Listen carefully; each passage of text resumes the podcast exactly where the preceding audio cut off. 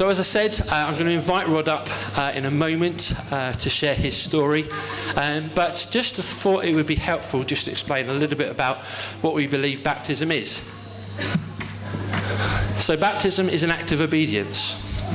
It is just something that Jesus asked us to do along with uh, taking the bread and wine. It is a public declaration of something that has gone on in our lives. It is a symbol of Christ's death, uh, burial, uh, and resurrection. As Rod goes under the water, we identify uh, with his death. He's under the water, his burial, and raised to new life uh, as he comes up out of the water. It is a sign of new life. The old has gone and the new has come. And who is it for? It's for every believer. So I would encourage you that if you haven't been baptized, come and speak to me, come and speak to Mark, come and speak to Chris, uh, and we'd love to arrange uh, a baptism for you. So, Rod, if I can invite you up, uh, give Rod a round of applause. And he will just share his story with you. Uh, good morning, everyone, and thank you for that. Um, read through my testimony and things will go from there, I guess. Uh, like many people, I was christened, uh, or in my case, baptized, being Welsh. I've got the certificate here. At three, mo- at three months old, I was baptized by my parents. Um, but that, that meant I lacked a conscious faith or understanding. Uh, and growing up, I went to church uh, and Sunday school along with my family. In my early teens, I stopped going to church uh, and only attended churches for the usual hatches, matches, and dispatches. Um, and obviously, the obligatory church parades during my time in the armed forces. That said, I've always felt God's presence as if He was watching over me and keeping me safe. It felt like that uh, advert for Red, Ready Brek, if anyone remembers it. It's, so it gives you a warm orange glow all, all, all, all around you. Um, so, whilst I've encountered the inevitable storms of life, I have been blessed with so many of God's gifts, which I'm only now truly beginning to realize. When I met and married my dear wife Sally, our marriage ceremony seemed more than a union, but truly blessed by the Lord. When we were blessed with our first child, Megan, who failed to thrive, but as you can see, if you know Megan, she's done rather well now. Um, these are anxious times for any parent, and these events, both many others, strengthened and challenged my beliefs, and I started to attend church more regularly with my wife and family. Uh, Sally and Megan have been baptized here at Hope, and my son at St. Thomas's in Norwich. So I'm the last of the, if you like, the nuclear family, the four, to, to round it off by being baptized. I'd also mention Grandma, who's here, was also recently baptized at Attleborough Baptist Church. I attended the Alpha course in the Army. Uh, interestingly, in my experience, many come to faith in conflict and adversity, seeking some kind of higher understanding. I've always felt safe and protected by God, believing Ready Brek was better than combat body armour, which is certainly much more comfortable and readily available. I enjoyed Sunday services when deployed in operations as it gave a structure to your week and, more importantly, a chance to stop, be still, and pray. Being in war torn country, separated from my family, certainly brought me much more uh, closer to the Lord. Whilst being a regular churchgoer, I have been the worst kind of Christian.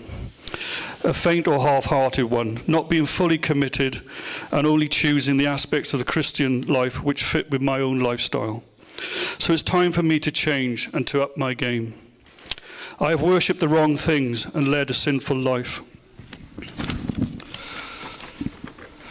I have blown hot and cold, often sitting in the shadows and not openly declaring my faith. So today I will make a public commitment to wipe the slate clean and follow Jesus. I'm often conceited, worry about what people think. So keep my faith largely hidden, choosing who I open up to very carefully and choose what I say or do as not to make me appear weird or embarrass myself. I'm supercilious. I had to look that up. It actually means you're a little bit arrogant or proud. I have been so competitive in the past as to forget the impact on those around me, making me selfish and unaware of others' needs. I've attended the Alpha course here, supported by Matt and Chris and others of the Alpha team, to whom I'm very much indebted. These made me question my walk with God and realize that I can be so much better than the man I am. I want to follow the Lord's precepts, leading a good, wholesome, and moral life that pleases the Lord. I know I won't live perfectly before God and will fall short, but I'm assured that God will accept my prayers of forgiveness for my transgressions. So today I say goodbye to the old me and welcome with open arms the new me. I ask that those gathered here in the wider church community support me in my new journey with God to be a wholehearted Christian. Thank you. That's truly amazing, isn't it? What a celebration. Absolutely. Absolutely. Brandy, bless you.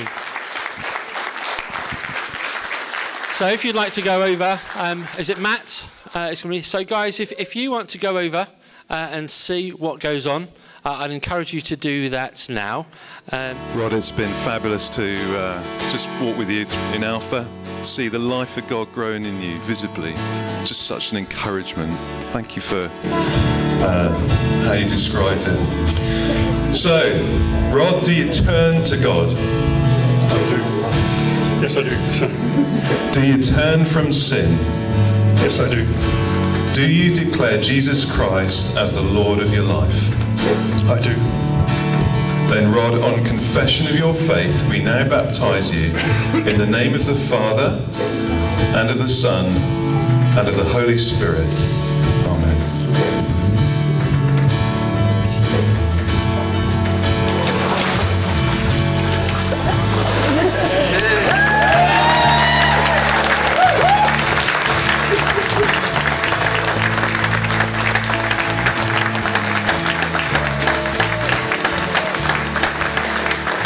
Fantastic, fantastic. What, what a privilege it must be. Because this is Rod's son here. What, what, what a joy and a privilege that is. I had the privilege of baptising my daughter, and just that we are a family of believers. Yeah. But there's also the blood family there, and that's just a special moment. So let's just celebrate that. Uh, together.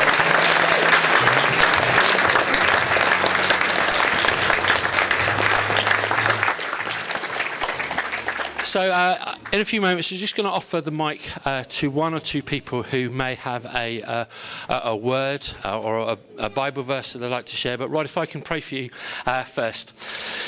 Father God, we just thank you uh, that you work uh, in different people's lives. Sometimes there's a journey, and you have never ever taken Rod out of your gaze. And we just thank you for this celebration this morning, this revelation, this declaration of the commitment that Rod has made to you, acknowledging you as his Saviour, his Lord and Saviour.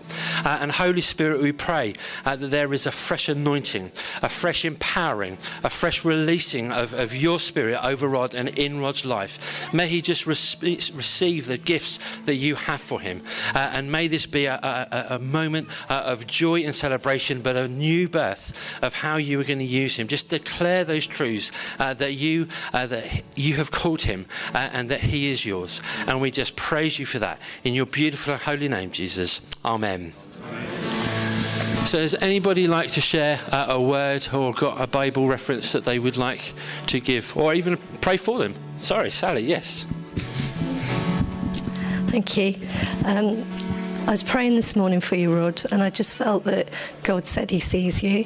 He knows the courage it's taken over the last 10 years. He knows how much you've loved Him, and uh, he, he recognises the compassion you've had for other people, and at times that's put you um, at risk. And he, he sees it, and He wants you to know that. And He says, Thank you for all that you are and all that you're going to be. And He gave me this piece of scripture. Um, so it's Jeremiah 29 11. For I know the plans I have for you, declares the Lord plans to prosper you and not to harm you, plans to give you hope and a future. Wonderful. Thank you. Karen. Sorry. Uh, Rod, I now know what you look like. I actually meant to go out and finish, and I stayed because I was mesmerized by your statement. We all have those times when we are embarrassed for God. But God, with the scripture you just been given, wants to tell you, you will not be embarrassed. You will not be hiding and other people do the talking. He will give you His Spirit so that you are free to preach, to share, and that you will never be embarrassed on God's behalf. You've inspired me with your statement because I often still think, oh no, not me today, God, please, somebody else. But actually, you said it, it means it for all of us. But He has His eye on you, that you can be that role model for others, the way you just did your statement as a model for us. Thank you for doing that. Bless you. Yeah, Rod, I don't know you either, but I was sensing that God was saying something, just been confirmed. God's saying a scripture from uh, the Old Testament be bold, be very strong and courageous. And that's a word that he gave, which basically, I've forgotten the prophet's name. Joshua. Thank you. That's old age. Joshua was told that he would take the ground that God gave him. And I sense that where you've been timid in the past, He's given you courage. And every person that you place your feet in their life, you get involved, you get alongside them, and you speak to them, He'll give you the words courageous words that'll bring life change that you've experienced to them. Hey, Rod. Um, yeah, long time no see, but great to see you. Um, trust in the Lord with all your heart. Don't rely on your own insight. In all your ways, acknowledge Him, and He will make your path straight. This isn't about you, it's about Him in you. And He's going to fill you, and what God's speaking to me about is you preaching the gospel. Now, you think, well, you know, I'm a little bit, I'm probably past 40, yeah? But what he's going to do is, he's, going, he's, he's going to make the years up. So you say, well, I've, you know, all these years I've wasted. No, no, no. He uses those years. And he's going to utilize those years for other people. Okay? And use that to see many saved. So he's going to use you as a sickle to reap the harvest in time but he's given you a spirit of rest and peace. Stay in that, okay? Satan isn't happy. Praise the Lord. Amen? And you're going to know that too, but you stand fast and he will be with you all the way. Remember, Proverbs 3, 5, and 6. Proverbs 3, 5, and 6. That's for you. Amen. Thank you, Jesus. Wonderful. If, if you have got a, a, another word for him, uh, for Rod, uh, then do share that with him uh, afterwards. Uh, and Rod, I would encourage you, perhaps Sally, I don't know if, Andy, if this has been videoed, is it? It is. Uh, just to write those things down. because uh, sometimes we sort of, after a season, we forget some of these prophetic words. And it's great to go back to these promises and truths to hold on to. Bless you, brother. Genesis. Genesis 1. In the beginning, God created the heavens and the earth. The earth was without form and void, and darkness was over the face of the deep. And the Spirit of God was hovering over the face of the waters. And God said, Let there be light. And there was light. And God saw that the light was good. And God separated the light from the darkness. God called the light day, and the darkness he called night. And there was evening, and there was morning the first day. And God said, Let there be an expanse in the midst of the waters, and let it separate the waters from the waters. And God made the expanse, and separated the waters that were under the expanse from the waters that were above the expanse. And it was so. And God called the expanse heaven. And there was evening, and there was morning the second day. And God said, Let the waters under the heavens be gathered together into one place, and let the dry land appear. And it was so. God called the dry land earth, and the waters that were gathered together he called seas. And God saw that it was good. And God said, Let the earth sprout vegetation, plants yielding seed, and fruit trees bearing fruit in which is their seed, each according to its kind on the earth. And it was so.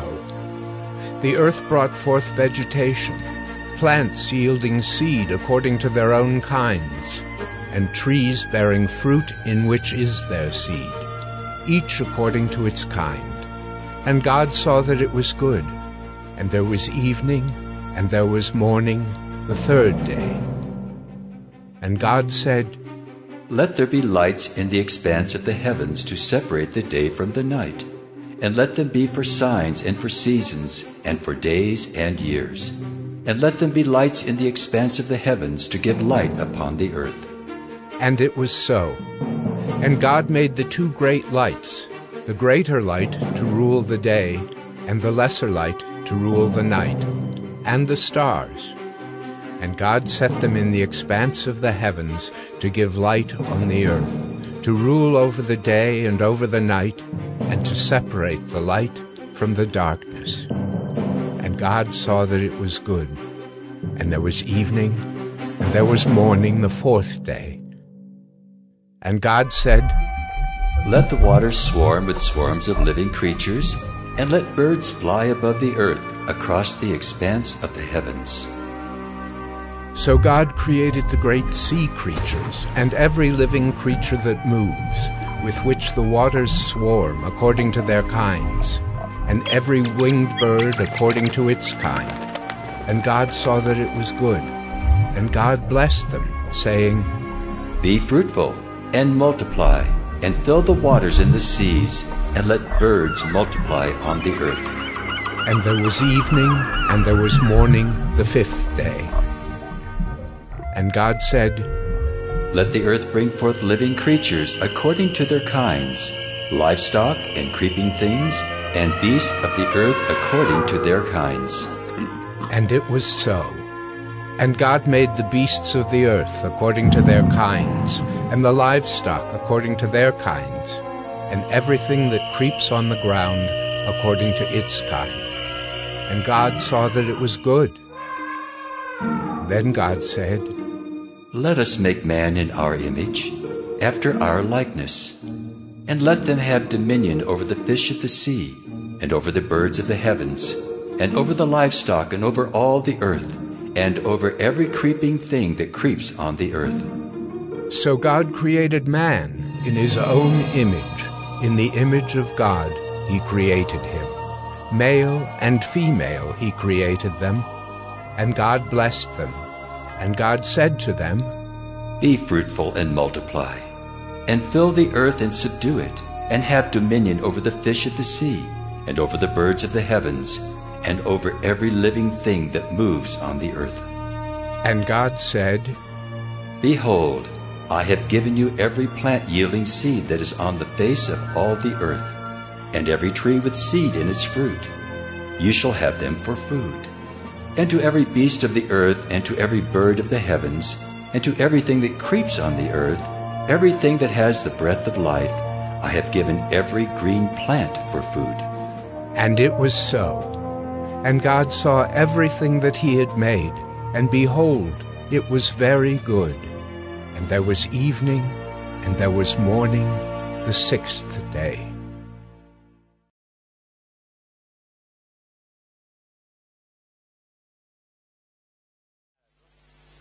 Hello, hello, hello, hello, hello.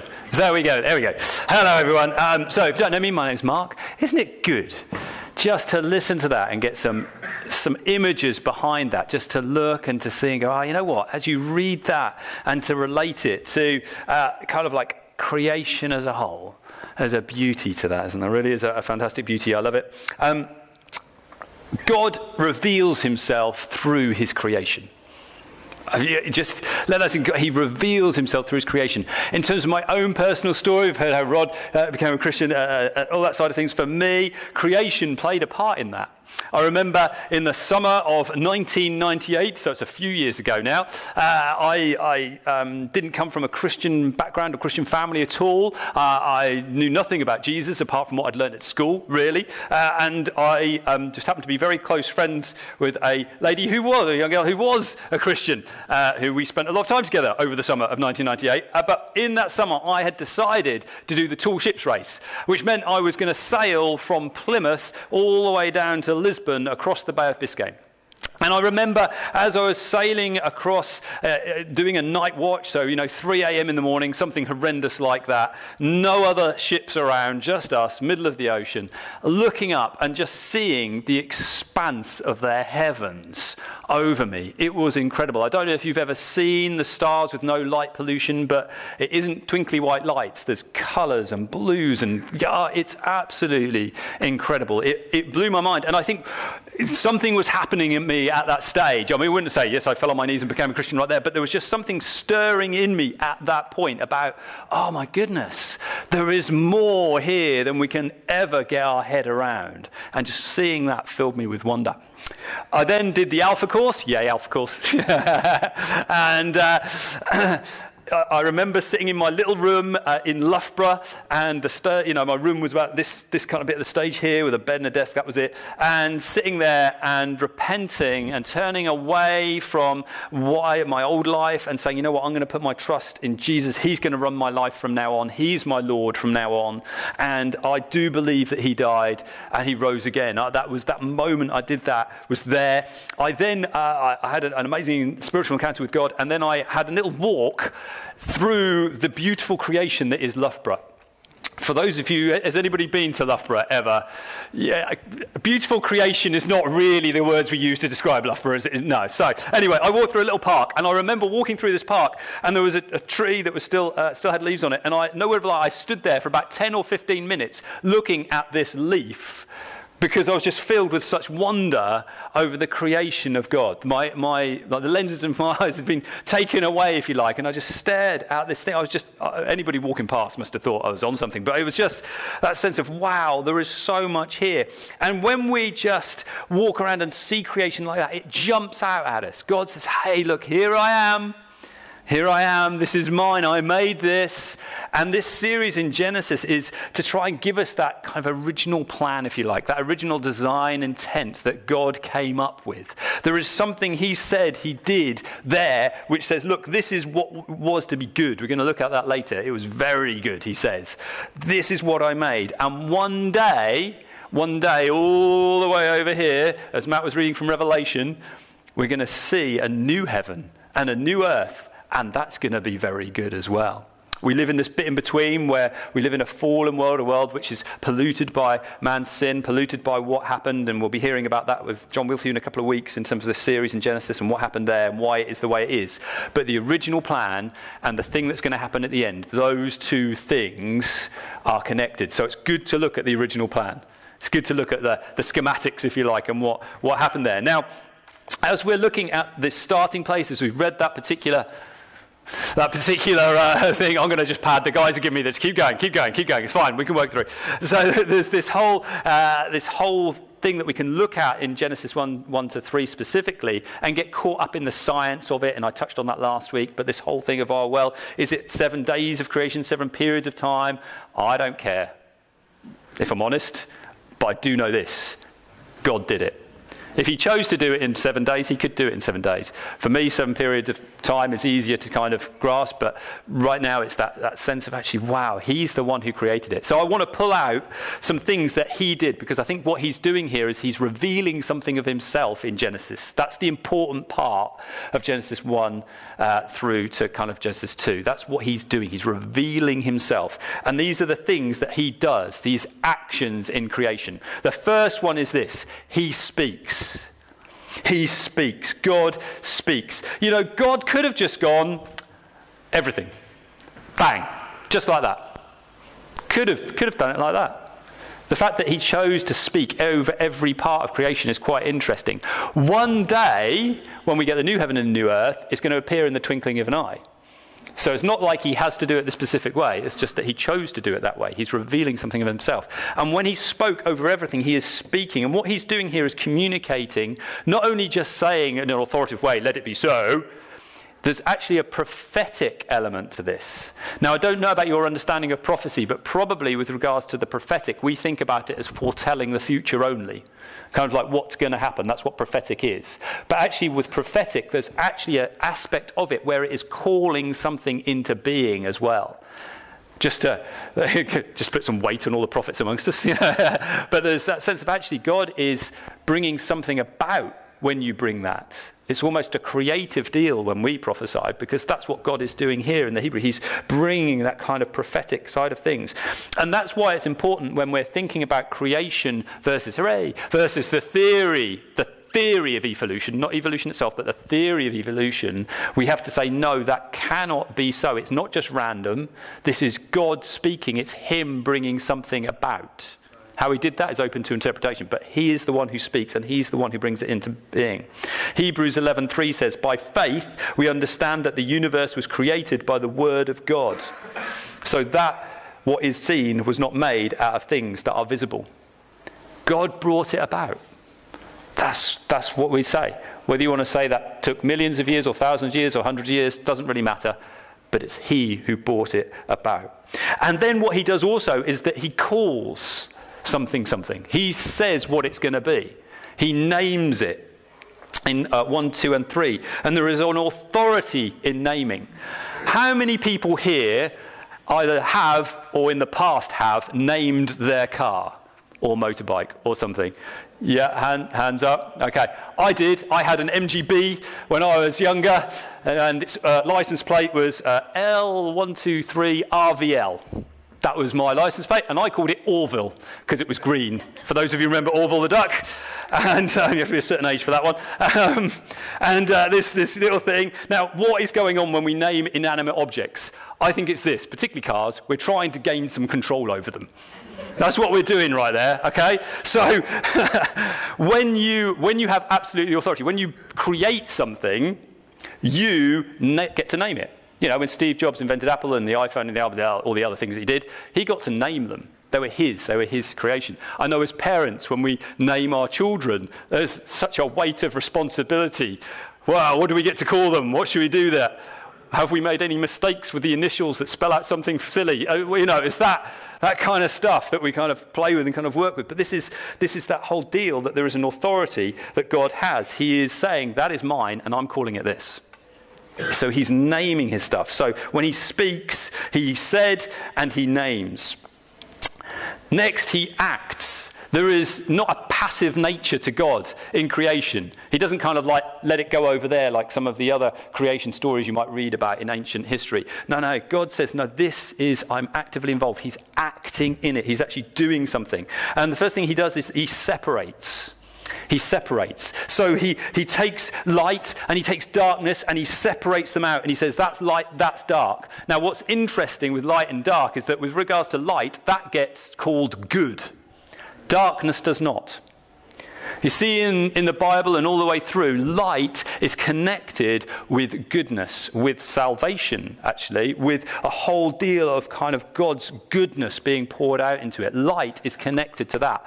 Darkness, on the other hand, is connected to chaos. So, what is Jesus called? He's called the darkness of the world. No, no, no, no. He's called the light of the world. What are we? We are children of light. As Christians, you are a child of light because God has said that's what you are. You are good. You are in this place. There is that whole aspect to it. Light and dark are separated. You know, God doesn't like separation, but with regards to creation, some things have to be separated out so that that is not there. It doesn't say it's not good, it just says, hey, this is good. So that's where we're at on that front point of view. He then sets things in place as well. So, under this actions thing things, as well as separation, he sets. He says, That is there. So, he puts the sun and the moon in the sky. He sets them in place and says, That's where they go. He puts them in their place. Um, uh, when I put a picture up at home and put the, the nail in the wall and then hang the picture up, Sometimes a door may be slammed in our house for some reason or another. Um, I'll let you work out who that might be, but um, as the door is slammed, the picture can fall off. But when God puts something in place, it does not go anywhere. He puts that in place. Now, why is that important with regards to light and darkness? Well, if we think we are children of light, once upon a time we were ruled by the spirit and power of darkness. But when you put your faith in Jesus Christ and Lord and Savior, what he does is that he puts you in the light. He says, That's where you are now. Now that brings some security because that's God putting something in place. He has placed us in that place. He has put those things in the same way that night and uh, day are separated. He's put those in that place, so we are now put in that place as well. Next, I know we're going at pace, we've got lots to do. God fashions. He fashions things. So, first of all, he makes in this instance. He makes things. Day four, he made the sun and the moon. He made the beasts of the earth. He fashions them. And what this word has, it's kind of that sense of um, working it, making it in certain ways. Went to Cadbury World last year. Gotta love that place if you love chocolate, although I felt sick after a little while. Um, not through eating it, I like, hasten to add. But there's this whole place you can watch them fashioning the chocolate. They kind of take the ingredients, the raw ingredients, fashion it together, mix it together, make it, do all the funny spatula things that they do, and eventually it then gets poured into the mold, and then the mold is decorated to be this wonderful creation that you then eat as quickly as possible. So there's all this effort goes into just the consuming of chocolate. But anyway, that's, that's what they do, and it's amazing to see the craftsmanship in it. But with God, when he's doing this crafting, he is forming and working in that. But it's not that he just makes it, he also creates it. That's what it says in this passage. It says he creates, God creates. So it's like, I suppose, the chocolatier actually just creating the materials for chocolate out of thin air and going, here we go. There you go, chocolate. And then forming it and fashioning it together. But as, as well as that, creation has this element of um, artistic flair to it. God never runs out of ideas. Do you know that? He never gets writer's block. There is no problem for him that cannot be solved. I know some artists have struggled and wrestled with things for years and years and years trying to create and do that, but God, no, He never has that. He never ever has element, any element of that. He is infinitely created. Even when He made man in His own image, He wasn't doing that because He'd run out of ideas. He's doing that because man is special. Humanity is special. And so that's what He's doing there.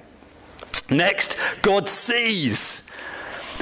This has that sense of almost deep perception to it, this word. God sees. He has a deep um, sense of looking at things. It's almost like um, a bit of a review. It's staff reviews in the office up there at the moment in terms of different staff and, and saying, well, they, that staff love reviews. I don't know what your view on them is, you know, whether you're like, yes, another staff review, woo. Oh, but these, this is what's going on. So it's like, well, what's gone well and what hasn't gone so well? I, I don't think it's like all the angels were around God and there was like, you know, a peer review going on kind of thing.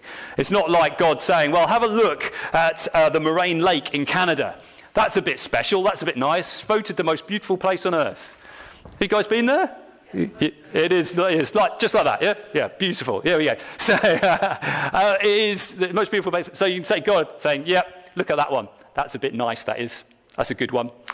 And then maybe one of the angels going, Lord, I can't help but raise the issue of platypus or platypi.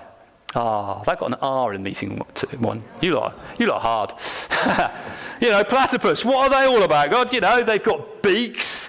Are they a mammal? They lay eggs and they're poisonous. Are you sure you knew what you were doing there, God? God goes, Yes, I do. Because when he saw everything, he makes a proclamation. He says, It's good. So everything God does, he cannot improve, he cannot get better. Everything he's done is good. It's good. His creation is good. We're going to look at that in a moment, in a little while. And then, point five, he finishes. He's finished. There are no half jobs done with God. He completes stuff. If it isn't complete, he will complete it.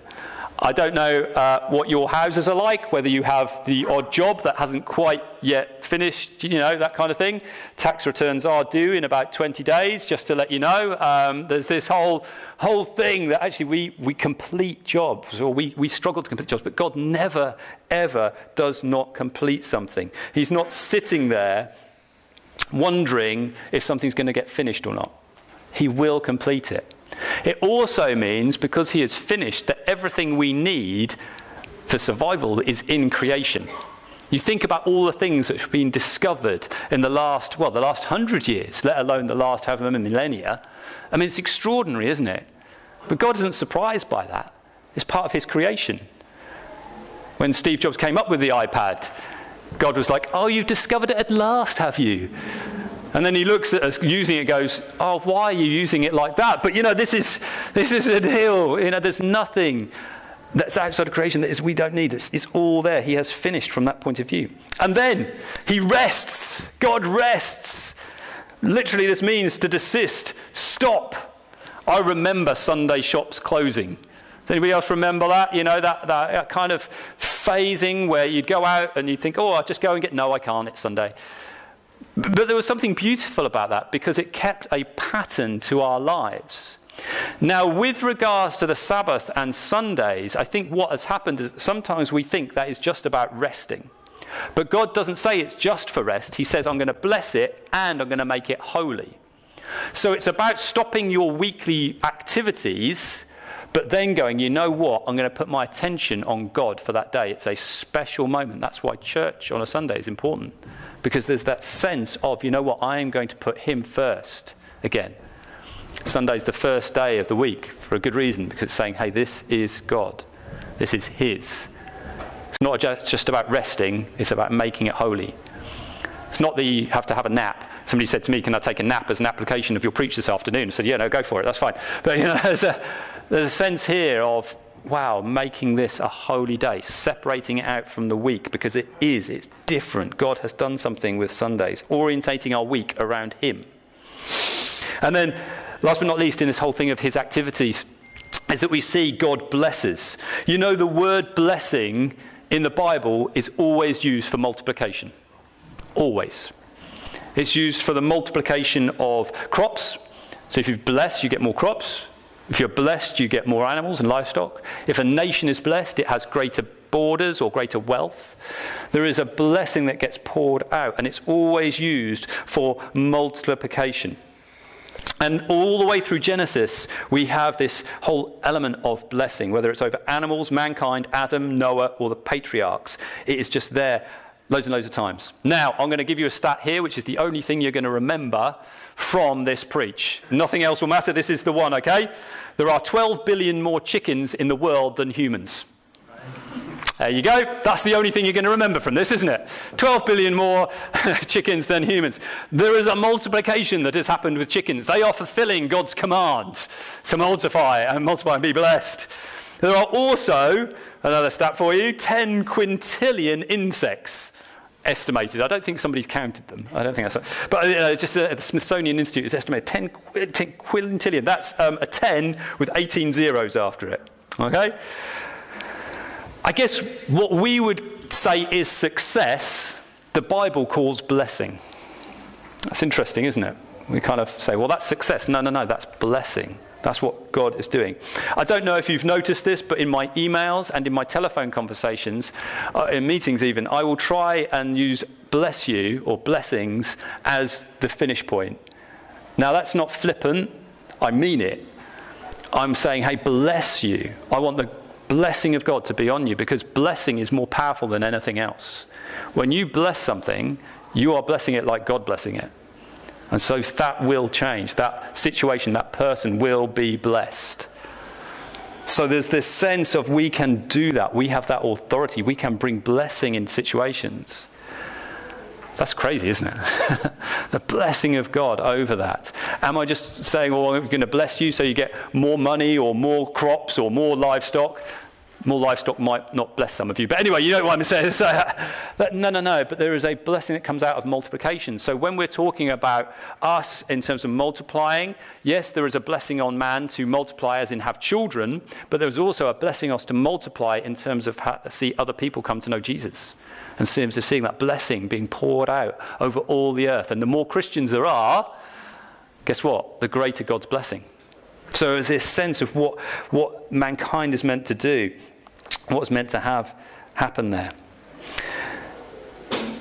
Now, after all that, God turns around and he makes another proclamation and he says this He says, All of this is very good. It is very good. Not just good, very good. Now, when we think of goodness, we can kind of think of fit for purpose, nice, you know, those kinds of phraseologies. But what God is doing here in stating it is very good, He is revealing something of His nature and His character. He's saying that there is revealing something of me and it is very good. You see, creation is proof of his nature. Just as I stood bewildered at that leaf, we can stand bewildered at nature and creation around us and go, wow, God is here. He cares for us. He loves us and he is revealing himself to us. Bear Grylls says this he says, For me, to be able to climb big mountains with a person I feel has made these mountains is a huge privilege. Just think about that for a moment. For me to be able to go for a walk in the woods with a person I feel has made those woods is a huge privilege. For me to uh, walk through uh, a field or up a, up a hill or, or next to a river with a person who has made that, that's a huge privilege. For me to be around other people who are made in the image of God is a huge privilege. We don't have to climb a mountain to be with God, it's okay. Every part of creation. I did toy with the idea of getting everyone outside at this moment to go and look at the sky and say, look, when I walk under the sky, I get to do that with the person who made it. Isn't that a huge privilege? But I knew if I got you all out there, you'd never come back, so that's fine. Psalm 136, 3 to 9 says, Gives thanks to the Lord of Lords, for his steadfast love endures forever. To him who alone does great wonders, for his steadfast love endures forever. To him who by understanding made the heavens, for his steadfast love endures forever. To him who spread out the earth above the waters, for his steadfast love endures forever. To him who made the great lights, for his steadfast love endures forever. The sun to rule over the day, for his steadfast love endures forever. The moon and stars to rule over the night, for his steadfast love endures forever. When we look at all of God's creation, we can say his steadfast love endures forever. It is proof of God's love when we just walk along the street.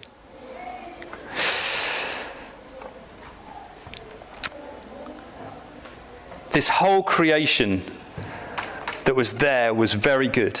And we know one day the new heaven and the new earth is going to be very good as well.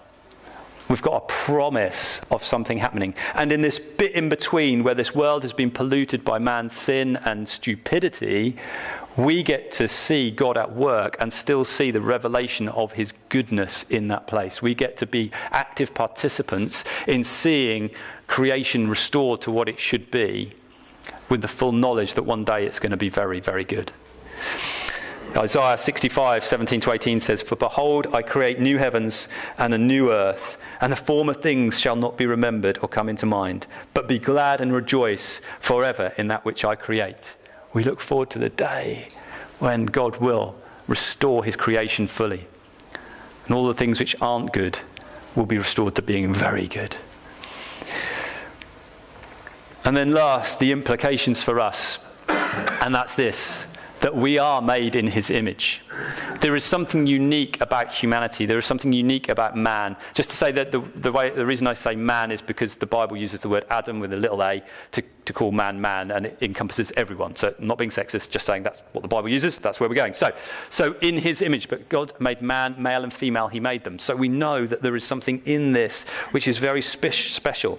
And just like my children are like me, well, all the good bits anyway, there's. Um, there's, a, there's something about us as children of God where we are like Him and we get to do the things that He does. So in His creation, He speaks, He acts, He fashions, He sees, He finishes, He rests, and He blesses.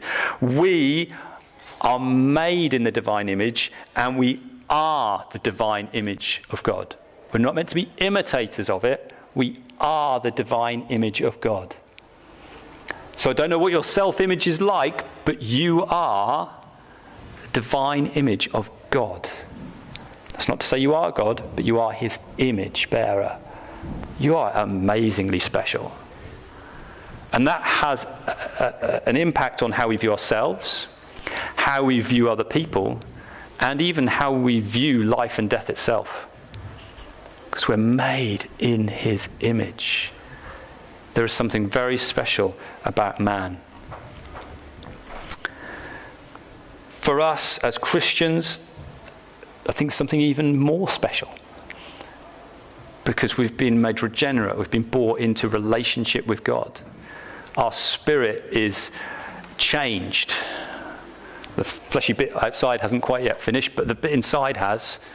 And so we know there's something very different about us. And therefore, when we come into situations, we can bring change to those situations. We can be the most creative people out there. You can finish jobs. You're able to rest and not worry that loads of stuff will go past you.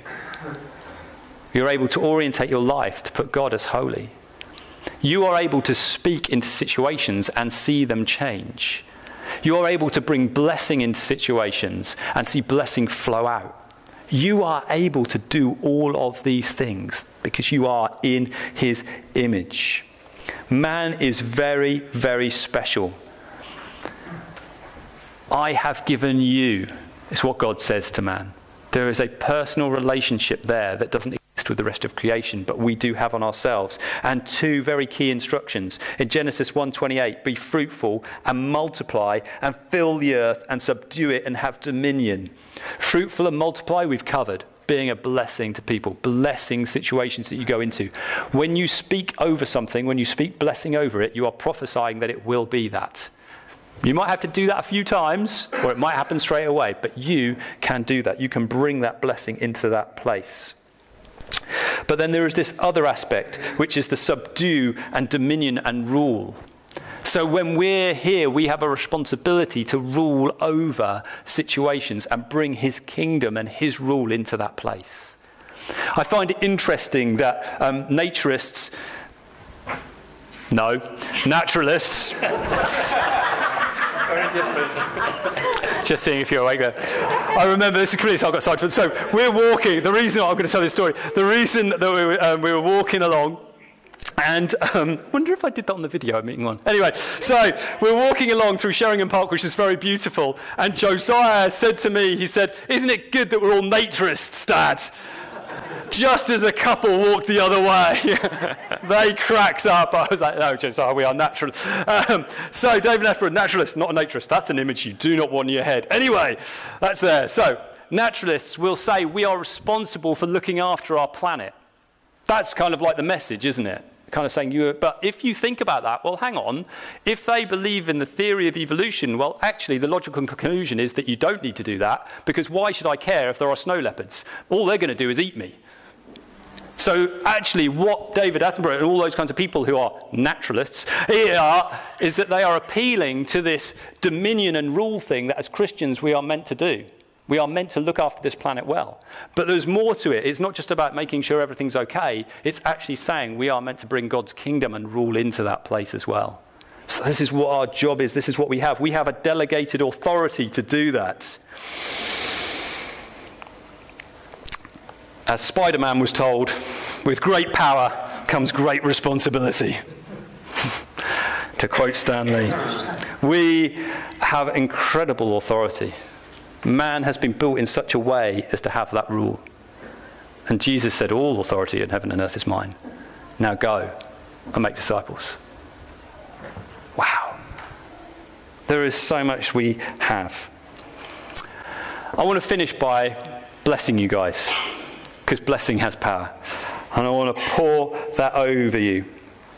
And I think God wants to speak use that to speak into situations that you're facing, but also to convince you that you have that authority and power to go. So, can we all stand together? Let's all stand. Let me pray for you, let me bless you, and then you're going to do some blessings as well. All right? So, Heavenly Father, Heavenly Father, I thank you so much that you are a God who cares that you are still active in creation. You haven't finished in one way, although you have finished, but you've not, you've not, no, not, not doing anything. I look to the cross as evidence of that, and look to the promise of new heaven and new earth that will that'll be that one day.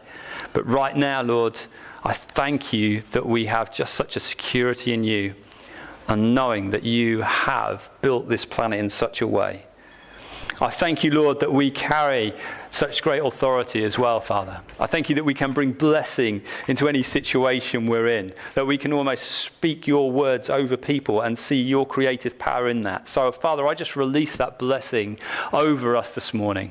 I release blessing over everyone here just a blessing of God for seeing multiplication and increase. I see blessing being poured out over you in terms of your situations, you know, your finances and the stuff that you have, because that's what God does. He blesses. But He also says, I'm going to bless you with some more responsibility as well. because that's what he does. He says, Here you go, have some more of this. And I just pray blessing over you in terms of seeing more people come to know Jesus, that you would all be amazing fathers and mothers of people who don't know Jesus yet. So I just release blessing over you. If you don't know Jesus this morning, you're just going to see people come to Jesus because of who you are. That might annoy some atheists. But anyway, so I'm just going to release blessing over you right now in the name of Jesus. And what I'd love you to do now is just put your hand on the person next to you, and I'd like you to bless that person. So I'll lay hands on people, so you might need to move around a little bit, okay? And just bless the person next to you, okay? Make sure there's nobody standing on their own. That's good. We're all good this side. That side, you're having to move around lots, but this side is good. So just blessing. Pour out blessing over them. Yeah. Just bless that person with your best prayer. Oh, Father. Thank you, Lord. Thank you, Lord. Thank you, bless, Lord. Thank you, bless. Thank you, Lord. For blessing over that, Lord Jesus. Jesus.